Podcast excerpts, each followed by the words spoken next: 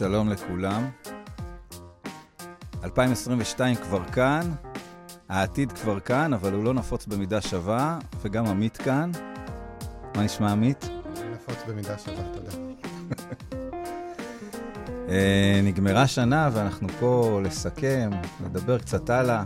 האמת, שנה עמוסה, מעניינת, ומה שנקרא, עלינו ליגה. Uh, כן, אבל אפשר להתחיל במה לא קרה ב-2021.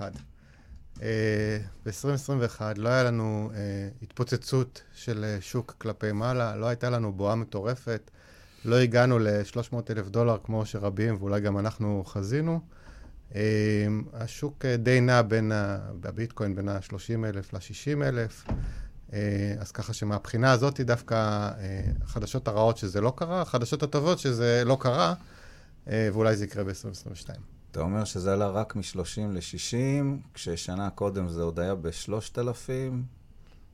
כן, לא, זה... לא משהו. לא משהו, היה, קונסול... היה עלייה חזקה מ-10,000 ל-65, ואחרי זה שנה של קונסולידציה סביב המחיר הזה. אז זה מה שלא קרה ב-2021. אני חושב שבכלל, אתה יודע, להסתכל על המחיר זה תמיד מטעה, כי המחיר, אה, יש לו הרבה דברים שיכולים לגרום לו. בסוף, אם מסתכלים על ה fundamentals, על...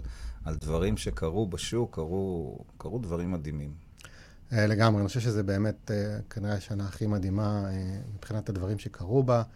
אם זה מדינה שמקבלת את ביטקוין כהילך חוקי, אם זה אישור של ה-ETF בארצות הברית וכמה ETFים בקנדה, ואם זה השקעות ההון סיכון שעלו פי כמה וכמה מכל ההשקעות שהיו בשנים הקודמות. אני חושב שב-2021 באמת אה, נוצרה איזושהי הכרה אה, בעולם שהדבר הזה הוא כאן אה, כדי להישאר.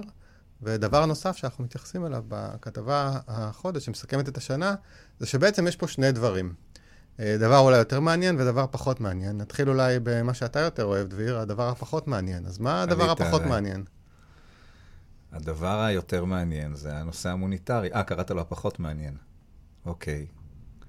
הנושא המוניטרי, תשמע, החדשה של השנה, לעניות דעתי, זה שמדינה ריבונית, נכון, קטנה, נכון, אפשר לצחוק עליה כמה שרוצים על אל סלבדור, אבל מדינה ריבונית אומרת לעולם, המטבע שלנו, שעד, שפעם לפני הרבה שנים היה המטבע שלנו, ואז עברנו לדולר, אנחנו נמאס לנו מכם, ונמאס לנו מהבנק העולמי, ונמאס לנו שכשארצות הברית מדפיסה דולרים, אז זה פועל אולי קצת לטובת תושבי ארצות הברית בתקציבים, אבל אצלנו רק יש פיחות של המטבע. אנחנו, המטבע שלנו כרגע במקביל לדולר, זה ביטקוין, ואנחנו נותנים ארנק דיגיטלי לכולם, וביטקוין פה, אפשר לקנות איתו במקדונלד. זה החדשה הגדולה של השנה. מדינה ריבונית, הדברים תמיד מתחילים בקטן. מחר יהיה לך עוד מדינה, עוד שתי מדינות, פתאום יום אחד נגלה שגם מדינה גדולה הלכה לשם. אז למה אתה אומר שזה הנושא הפחות uh, מעניין? מה, הטכנולוגיה מעניין אותך? כן, אמנם הנשיא של uh, אל סלבדור uh, פרסם את התחזיות שלו לשנה הקרובה ואמר שהשנה ייכנסו עוד שתי מדינות, ואומנם הוא הוציא אגרות חוב על קריאת ביטקוין מהר הגעש שלהם, ובאיזשהו מקום יצא נגד הבנק המרכזי, וכל הסיפור המוניטרי uh, באמת קורה, אבל כמו סיפור מוניטרי, הוא סיפור של עשרות שנים, הוא סיפור איטי, זה... Uh, בלוק אחרי בלוק, אה, יום אחרי יום, אה, הביטקוין אה, יגיע ליעד שהוא הציב לעצמו, וזה להחליף את מטבעות הפיאט. אבל זה לאט, זה משעמם, זה לא מסעיר. אם אתה תסתכל על הדברים המהירים, המסעירים, אלה הדברים שהם לא הדברים המוניטריים, זה הדברים הטכנולוגיים. זה האפשרויות החדשות שלא היו קיימות קודם, כמו להקים חברות מבוזרות, כמו למכור אומנות בצורה חדשה. ראינו ש... אומנות דיגיטלית נמכרה ב-69 מיליון דולר, תמונה דיגיטלית נמכרה השנה. אלה דברים מרגשים, אלה דברים שמכניסים את פאריס הילטון ואת אמינם, ואפילו ריי דליו אמר שהוא קונה NFT, והאקשן אה, יקרה בצד הטכנולוגי, כמו שבעולם המסורתי, הזהב קיים אה, אלפי שנים, אנחנו אה, משתמשים בו כנכס מוניטרי כזה או אחר. אבל הוא משעמם. הרבה יותר מעניין זה הטכנולוגיה ולדבר על uh, חברות הטכנולוגיה, וגם uh, שווי השוק של כל uh, התחום הטכנולוגי הוא הרבה יותר uh, גדול משווי השוק של הזהב המוניטרי. אתה שמת בקבוצה אחת את כל הסלבריטיז? פריס הילטון, אמינם וריי דליו, אני חייב ללכת להופעה הבאה שלהם, קודם כל. לא יודע, כולם נכנסים ל-NFT. אבל uh, תשמע, קודם כל אני מסכים, אם יש משהו שמלהיב כלכלנים, כמו מדיניות מוניטרית וריבית ו... וחוב, ממש מלהיב אותם, אז זה, זה סימן שזה נושא לא, לא כזה מלהיב, אין ספק שמה uh, פרי סילטון עושה יותר מעניין, ולקנות uh, תמונות של קופים תמורת... Uh, 500 מיליון דולר ב-NFT, אה, 500 אלף דולר ב-NFT זה, זה יותר, אה, זה הולך יותר טוב ברשתות. ובסדר, אני, אין, אין לי בעיה כן, עם זה, זה שהטכנולוגיה יותר מלהיבה את האנשים. זה, אמנם כסף נוגע לכולם, אבל הוא איפשהו ברקע, הוא פשוט צריך uh, לעבוד, כמו ביוב. אתה רוצה שהביוב פשוט יעבוד, ואתה לא חושב עליו uh, כשאתה הולך לשירותים ואומר איזה מגניב שלכולם יש ביוב והוא עובד. מבחינתך זה משהו שצריך לעבוד. וזה ביטקוין, ביטקוין זה כמו ביוב, אבל ביוב זה גם קצת משעמם. אה, הדוגמאות מצ... היום. אה, כן, זה, לקוח מסייפידן עמוס.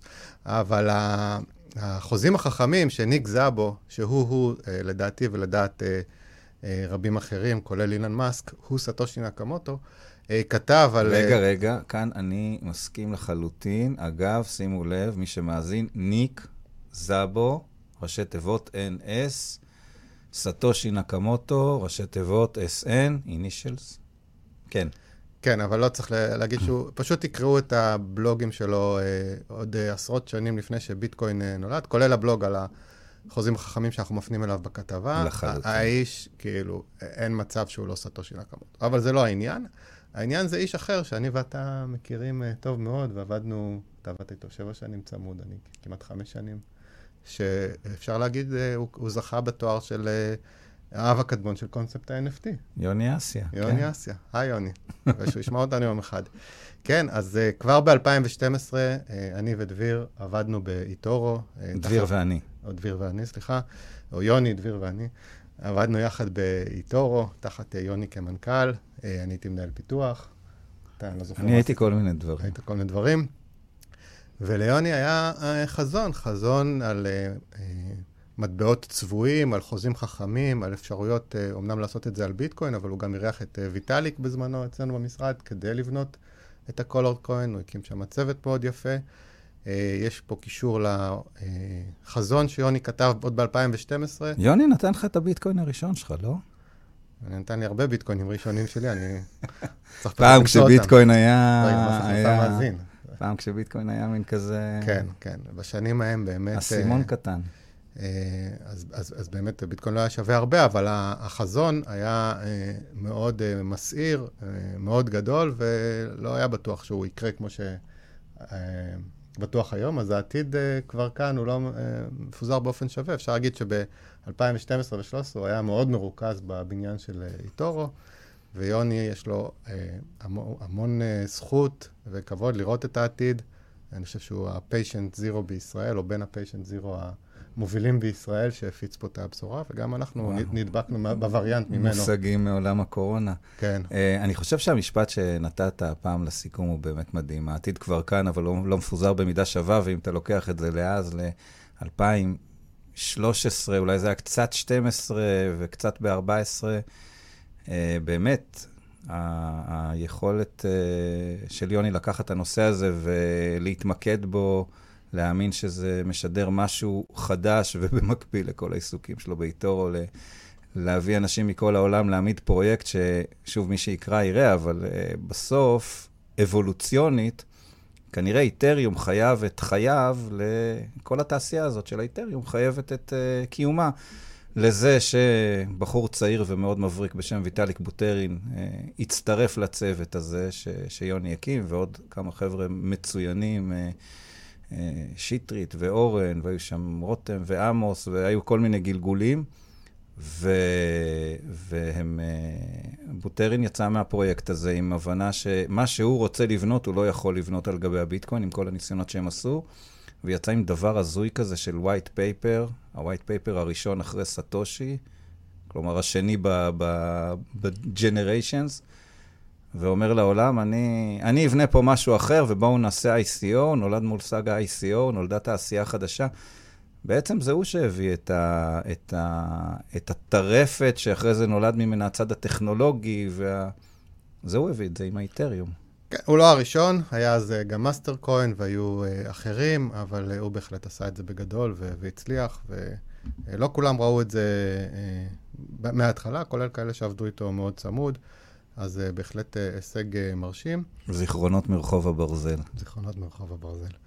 כן, אז מה עוד קרה ב... Uh, אתה רוצה קצת לתת לנו את 2021 בראייה של הקבוצה המוניטרית המשעממת? כן, מה, רגע, צריך לשים משקפיים. דיבר, כן. דיברנו על הנושא הזה של uh, נאי בוקלה שלקח את uh, אל סלבדור, וזה ברור שיש על זה גם מתנגדים, וזה בסדר. אז אני אמרתי, זה מבחינתי באמת הנושא מספר אחד שקרה השנה. אמ, חצינו את רף, אני אעזור לך, חצינו את רף טריליון הדולר לראשונה, שזה מיילסטקוין אה, משמעותי.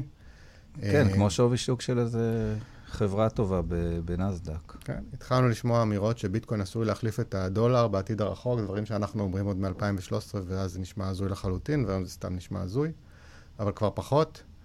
אה, הסינים יצאו. או, זהו. אז על הסינים אני רוצה רגע לדבר, כי הסינים בעצם מביאים פה לסיכום שלנו מושג שאני מאוד מאוד אוהב, מושג שטבע אותו נסים טלב. נסים טלב, למי שלא מכיר, הוא אדם שמתעסק אה, גם עם פיננסים וגם עם פילוסופיה, ויש לו שני ספרים מדהימים, Fooled by Randomness וברבור שחור, שאני ממליץ לכל אחד לקרוא אותם. ואחרי זה הוציא עוד ספר, עוד כמה, אחד מהם היה antifragile, והמושג הזה, antifragile, הוא באמת מושג מדהים. בתנ"ך יש לנו את המושג, ככל שיענו אותו כן ירבה וכן יפרוץ. זה ממש משהו שאתה נותן לו מכות, הוא רגע רועד, ואחרי זה גדל. אמ, מי שראה את הסרט, האלמנט החמישי הישן של לוק בסון ועם ברוס וויליס, אז יש שם איזה כוכב המוות. כל פעם שיורים עליו, בום, הוא גדל. יורים עליו עוד פצצת אטום, בום, הוא גדל. זה, זה מה שקרה לביטקוין בסין. הסינים הוציאו אותו, אמרו, אין יותר קריאה, כוח הקריאה ירד באיזה 60 אחוז. מה קרה? כל המחשבים נדדו בספינות ובצורות אחרות מעבר לגבול, ואופס, כמה חודשים אחרי זה אנחנו כבר שוב עם uh, כוח קריאה uh, ב-all time high, מטורף. כן, אז ההגדרה של אנטי פרג'ייל, היא, היא פשוט יפהפייה, כי היא ממש מגדירה, מגדירה את, אה, את ביטקוין. אה, אולי יערכו את זה אחרי זה, שאני, בזמן שאני מחפש את זה, אבל אה, אולי, אולי כדאי שנקריא את זה, כי אני מאוד אוהב את זה. אני זוכר ש... הנה, מצאתי. Some things benefits from shock. They thrive and grow when exposed to volatility, randomness, disorder, and stress, and love adventure, risk, and uncertainty. Yet, in spite of ubiquitous of the phenomenon, there is no word for the exact opposite of fragile. Let us call it anti-fragile. Anti-fragile is beyond resilience or robustness. The resilience resists shock and stay the same. The anti-fragile gets better. אז... כן, ההבדל הזה בין משהו שהוא רובסטי, שזה אומר שהוא מאוד חזק, אבל יום אחד הוא עשוי לקבל מכה שתשבור אותו לרסיסים הכי קטנים, לבין אנטי פרג'ל, זה הבדל מאוד מאוד מאוד מהותי, ו... ביטקוין דוגמה, דוגמה מדהימה, יש את האתר הזה של, איך זה נקרא? ביטקוין is dead, 99 ביטקוין, זה משהו כן, כזה. כן, שמתעד את כל, הת... כל ההיסטוריה של האמירות של האנשים שמבינים שביטקוין בדרך למות, ואולי זה יקרה יום אחד, בינתיים רק האתר גדל וגדל. כן, אז עד איתריום באמת ביטקוין היה האנטי פרג'ל המעניין, אבל uh, מאז איתריום אני רוצה להציג את הקייס שאיתריום זה האנטי פרג'ל המעניין. אז עמית אומר, יש לנו קבוצה טכנולוגית ויש לנו קבוצה מוניטרית. זה שתי הקבוצות שתמיד היו בשוק הקריפטו בשנים האחרונות, אבל ב-2021 זה עלה למפה בצורה מאוד מאוד מאוד בולטת. קבוצה מוניטרית מקשקשת, מקשקשת על אל סלבדור, אינפלציה. אה, משעמם. כן, משעמם, משעמם. אולי, הכי, איטי, אני אומר הכי איטי. חשוב, אבל אני מסכים שמשעמם. זה רלוונטי לנכדים שלנו, ו- לנינים שלנו. לעומת זה טכנולוגיה, כל דבר שעושים עם הטכנולוגיה, בסוף מגיע לכותרת אה, בעיתון, לפעמים צהובה, לפעמים פחות. מישהו קנה קוף ב-500 אלף דולר, מישהו מכר ציור ב-69 מיליון דולר. רגע, רגע, למה אה, אתה הולך אני- לקופים וציורים? אה, אוקיי. פייסבוק, אחת מהרשתות, הח- החברות הכי גדולות בעולם, פייסבוק, פייסבוק מתה. פייסבוק שינתה את השם שלה למטא, מהמילה מטאוורס, אה. שהסופר שלנו אה, טבע מתחילת הכתבה, וויליאם גיבסון. וויליאם גיבסון. אה, אינטרנט 3.0 אה, על המפה, אה, זה העתיד, קרנות הון סיכון ממדגות את עצמן מחדש. ההשקעות בתחום הזה, בואו נדבר על ההשקעות, רק כדי להבין על מה אנחנו מדברים. השנה הושקע, הושקעו במעל ל-7,500 חברות, וזה כבר מגיע ל-30 מיליארד דולר, השקף אפילו לא מעודכן. כאשר בשנים הקודמות, 2015 0.6, 17 1.1, 2018 היה שיא 5.8, אה, 30 מיליארד דולר, יותר מכל מה שהושקע עד עכשיו. הכסף ישמש לבניית תשתיות לחברות מבוזרות, לבנקאות מבוזרת, הטוקניזציה של הכל, הכל יעלה לטוקנים, אם זה נדל"ן, אם זה מניות שהן כבר טוקנים, אבל הם טוקנים ריכוזיים. ובקיצור, אנחנו פה במהפכה הרבה הרבה יותר גדולה מהמהפכה המשעממת והאיטית של הביטקוין, היא גם הרבה יותר מהירה, ואני חושב שהשנה הנרטיב המנצח, שינצח זה הנרטיב הטכנולוגי. אני חושב שהאנשים עדיין בכלל לא מבינים אה, מה קורה בתחום הזה. על ביטקוין כבר שמענו הרבה, והאמת שזה כבר קצת נמאס, אבל על איתריום והמהפכה של החוזים החכמים עוד לא שמענו בכלל. מישהו אמר לי שווב 2.0 זה לגבי תוכן, וווב 3.0 זה לגבי טוקן. Nice. טוב, אז בואו נקרא את הנקודות ציון המעניינות ב-2011, וכל אחד יבחר 2-3 נקודות מהתחום האהוב עליו. 2000... 2021, נקודות ציון ב-2021. אה, אני כבר דיברתי. אה, זה דברים משעממים, המוניטרי. זה משעמם, אל והוא. נגמר מאוד מהר, כן. כן, אז אה, ביפל מכר NFT ב-69 מיליון דולר. כן, אתה יש לך מלא כותרות. טוב, טסלה השקיע בביטקוין, זה שלך. טסלה אה, השקיעה בביטקוין, שנייה אחרי זה ברחה מביטקוין. אגב, עוד פעם, antifragile. אילון מאסק אמר, למה אני יוצא? כי זה עדיין לא ירוק וזה מש- אנרגיות מזהמות. מה קורה שנייה אחרי זה? קם קונסורציום, מתחילים למדוד, מתחילים לדבר על זה, פתאום כולם מבינים שאם יש משהו בעולם שמתקדם במהירות, המדינה שמתקדמת הכי מהר בעולם לכיוון אנרגיה ירוקה, זה, זה ביטקוין. לא בדיוק מדינה, אבל משווים אותו למדינה. הדבר שמתקדם הכי מהר לכיוון של אנרגיה ירוקה, שדביר לא יבלבל אתכם, זה איתריום. כי קריפטו, איתריום- קריפטו כי התכוונתי. איתריום השנה הולך לעבור ל-proof of stake, ו-proof of stake לא מזהם יותר, חוץ מזה שהוא חותך ב-90% מהטוקנים החדשים, מה שיעלה מאוד את המחיר שלו, אבל איתריום לא מזהם, ביטקוין מזהם, אה, אז אל תיתנו לדביר אה, לבלבל אתכם עם אנרגיה ירוקה. באיתריום אה, אנחנו הולכים לעבור ל-100% אנרגיה ירוקה, איתריום הרבה יותר מעניין מביטקוין. אה, עוד דבר שאני רוצה אולי לקחת לא, לך... אני לא מסכים, אבל אני לא אתווכח איתך. לא תתווכח.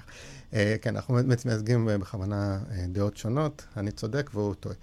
שווי השוק של מטבעות יציבים צמח ב-500% השנה, ואני רוצה להגיד שהמטבעות היציבים יושבים על הטכנולוגיה שלי, של החוזים החכמים, אז אני גם רוצה לקחת לך את זה מהצד המוניטרי, אבל אפשר לריב על זה. כן, האמת שהחוזים, הח- המטבעות היציבים, גם יש בהם לפעמים משהו קצת מטריד, צריך להגיד את זה, איפשהו, כש...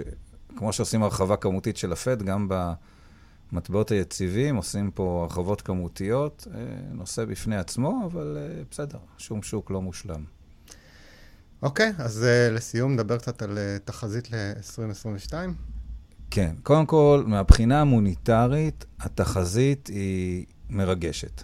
כמו, כמו ב-2021, הדבר המרגש של 2022 אה, זה שהולכת להיות אינפלציה. ואינפלציה אה, בעצם יש לה פוטנציאל לייצר לביטקוין, לכל נושא שמירת הערך דרך מטבע דיגיטלי שיש לו סקרסיטי, יש לזה פוטנציאל לייצר המון ביקוש לביטקוין. שוב, לא בטוח שזה באמת יגיע עכשיו, אבל צריך להבין שלפני עשר שנים, כשבנית תיק השקעות, אז היו אומרים לך, אגרות חוב. אה, מאוחר יותר אמרו לך, תשמע, אגרות חוב זה כבר לא, אתה חייב לקבל במניות, גם אם אתה לא אוהב סיכון, עכשיו כבר אומרים לך, מניות אתה יכול, זה עוד אולי יעלה, אבל זה כבר אה, מנופח, ואתה בעצם מגיע למצב שגם מזומן אומרים לך, אל תחזיק מזומן.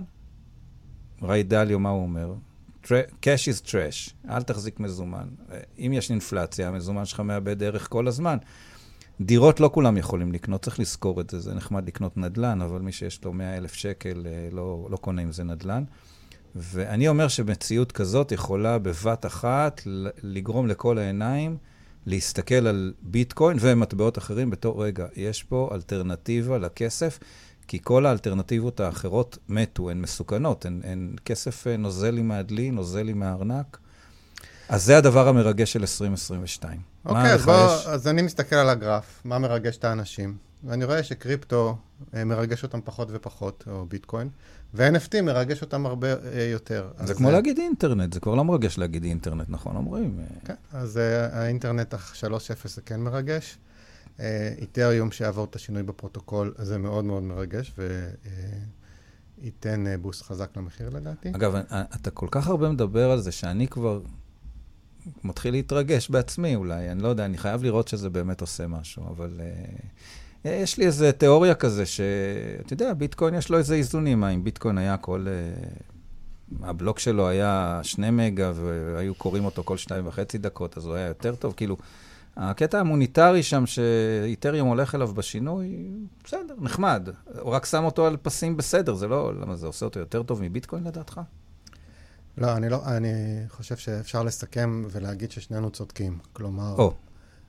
זה מעניין וזה מעניין. אה, אני חושב שאיתריום תורם לביטקוין לא פחות ממה שביטקוין תורם לאיתריום. אני חושב ששניהם אה, אה, מביאים לא מהפכה אחת, אלא שתי מהפכות שיושבת על אותו בסיס של לעבור מעולם של אה, אה חברות וממשלות וארגונים, אה, בנקים מרכזיים ריכוזיים, לעולם מקביל שבו האנשים מחזיקים את הבעלות על אותם סטרקצ'רים, על אותם מבנים בענן, ולוקחים את ההחלטות על, על בסיס הזה, ושם יהיו סוגים שונים של מבנים. יהיו מבנים כמו שביטקוין הוא מבנה מסוים, שה-claim to fame שלו זה באמת שהוא לא משתנה כמעט לגמרי, בוודאי ובוודאי לא בצד המוניטרי שלו. ורשתות כמו איתריום, שה-claim to fame שלהם זה שהן משתנות לפי הצורך, כדי לתת אה, שירות כמה שיותר טוב ללקוחות שלהם, כשהלקוחות שלהם זה אה, קונה המקום בבלוק. בסוף בלוקצ'יינים אה, מוכרים בלוקים, והיום הלהיט מכירות מספר אחד בעולם, שמוכר בקצב של מיליארד דולר בחודש מקום בבלוק שלו, זה איתרים. כן, אני רק רוצה להגיד שהאמירה הולך להחליף את המבנים הריכוזיים, אני, אני מעדיף לקרוא לזה הולך לגדול ול... ליטול מהם חלק מהדברים שהם היום עושים בצורה ריכוזית. זה לא, זה לא להחליף, זה רק לייצר כן, איזו מערכת אני, איזונים שונה. אני מסכים איתך שהרבה יותר קל לעכל את זה בתור אה, אבולוציה ולא רבולוציה. רבולוציה זה לשרוף את הבית ולקוות שלא כולם ימותו כשנבנה את הבית החדש, ואבולוציה זה אה, לאט לאט לבנות אה, דברים אה, אלטרנטיביים, לעשות אליהם מעבר איטי ומסודר, בלי להרוס שום דבר ובלי לפגוע באף אחד יותר מדי בדרך. אני חושב ששתי המהפכות האלה הן אבולוציה בסופו של דבר. הם ייקחו עשרות שנים כדי להתממש, אנחנו רק בתחילת הדרך, ולמרות שהעתיד כבר כאן, הוא לא מפוזר באופן שווה וגם ייקח לו עשרות שנים כדי לקרות, ובעשרות שנים הקרובות אנחנו נלווה אותו בצורה כזאת או אחרת. אתה יודע ממה אני הכי התלהבתי ב-2021 בנושא הטכנולוגי? נחש. זה קשור ל-NFT, אבל זה לא ה-NFT עצמו, זה היכולת של אומן למכור את היצירה שלו על בסיס חוזה חכם, ולא שהוא רק קיבל את הכסף עכשיו, אלא כל מכירה עתידית, לפי החוזה החכם, אם מוגדר שם, הוא יקבל 10% ממנה, 5% ממנה. אני חושב שזה מדהים, מדהים שאומן יכול פתאום... למכור נכס, אגב, זה גם יכול להיות מחר בית או כל דבר אחר. או שיר, אני חושב שבשיר זה אפילו הרבה יותר מעניין. זאת אומרת, כששיר יושמע, ה-NFT של אותו שיר יכול לקבל את הרויאלטיז, ואז הרויאלטי הזה הופך למשהו שאפשר לסחור בו, אפשר להעביר אותו הלאה, לא צריך להיות קשור רק לחברת תקליטים שחתמה הסכם עם האומן. זה מודל בסוף. מדהים, מהפכה, בשורה לאומנים, אה, כאילו הוא מייצר משהו שהוא נשמע לנו נורא הגיוני, נורא בסיסי. מה, מה זה שאני כתבתי שיר ועכשיו אה, את הכסף הגדול ממנו יעשו פתאום בעוד עשר שנים בלי שלי יש קשר אליו? פתאום זה משתנה, זו בשורה מדהימה לדעתי, וזה אני בטוח אה, אה, ממש ייטמע בתוך החיים שלנו בצורה כזאת או אחרת. אבל לא בשנה הקרובה. לא, תשמע, אה, העתיד כבר כאן, אבל נשאיר גם קצת עתיד ל-23, 24. שיהיה משהו לילדים שלנו לעשות. כן, אז אה, תשמע, היה לי מאוד אה, נחמד לשוחח איתך, כי נתת לי. לדבר יותר היום. כן, אני אתן לך ליפול עם העולם השמרני שלך. אה, תקשיבו, העולם המוניטרי הוא מרתק, אבל לא במידה שווה. שיהיה לכם 2022 נהדרת, גם לך, עמית. תודה, גם לך. להתראות. להתראות.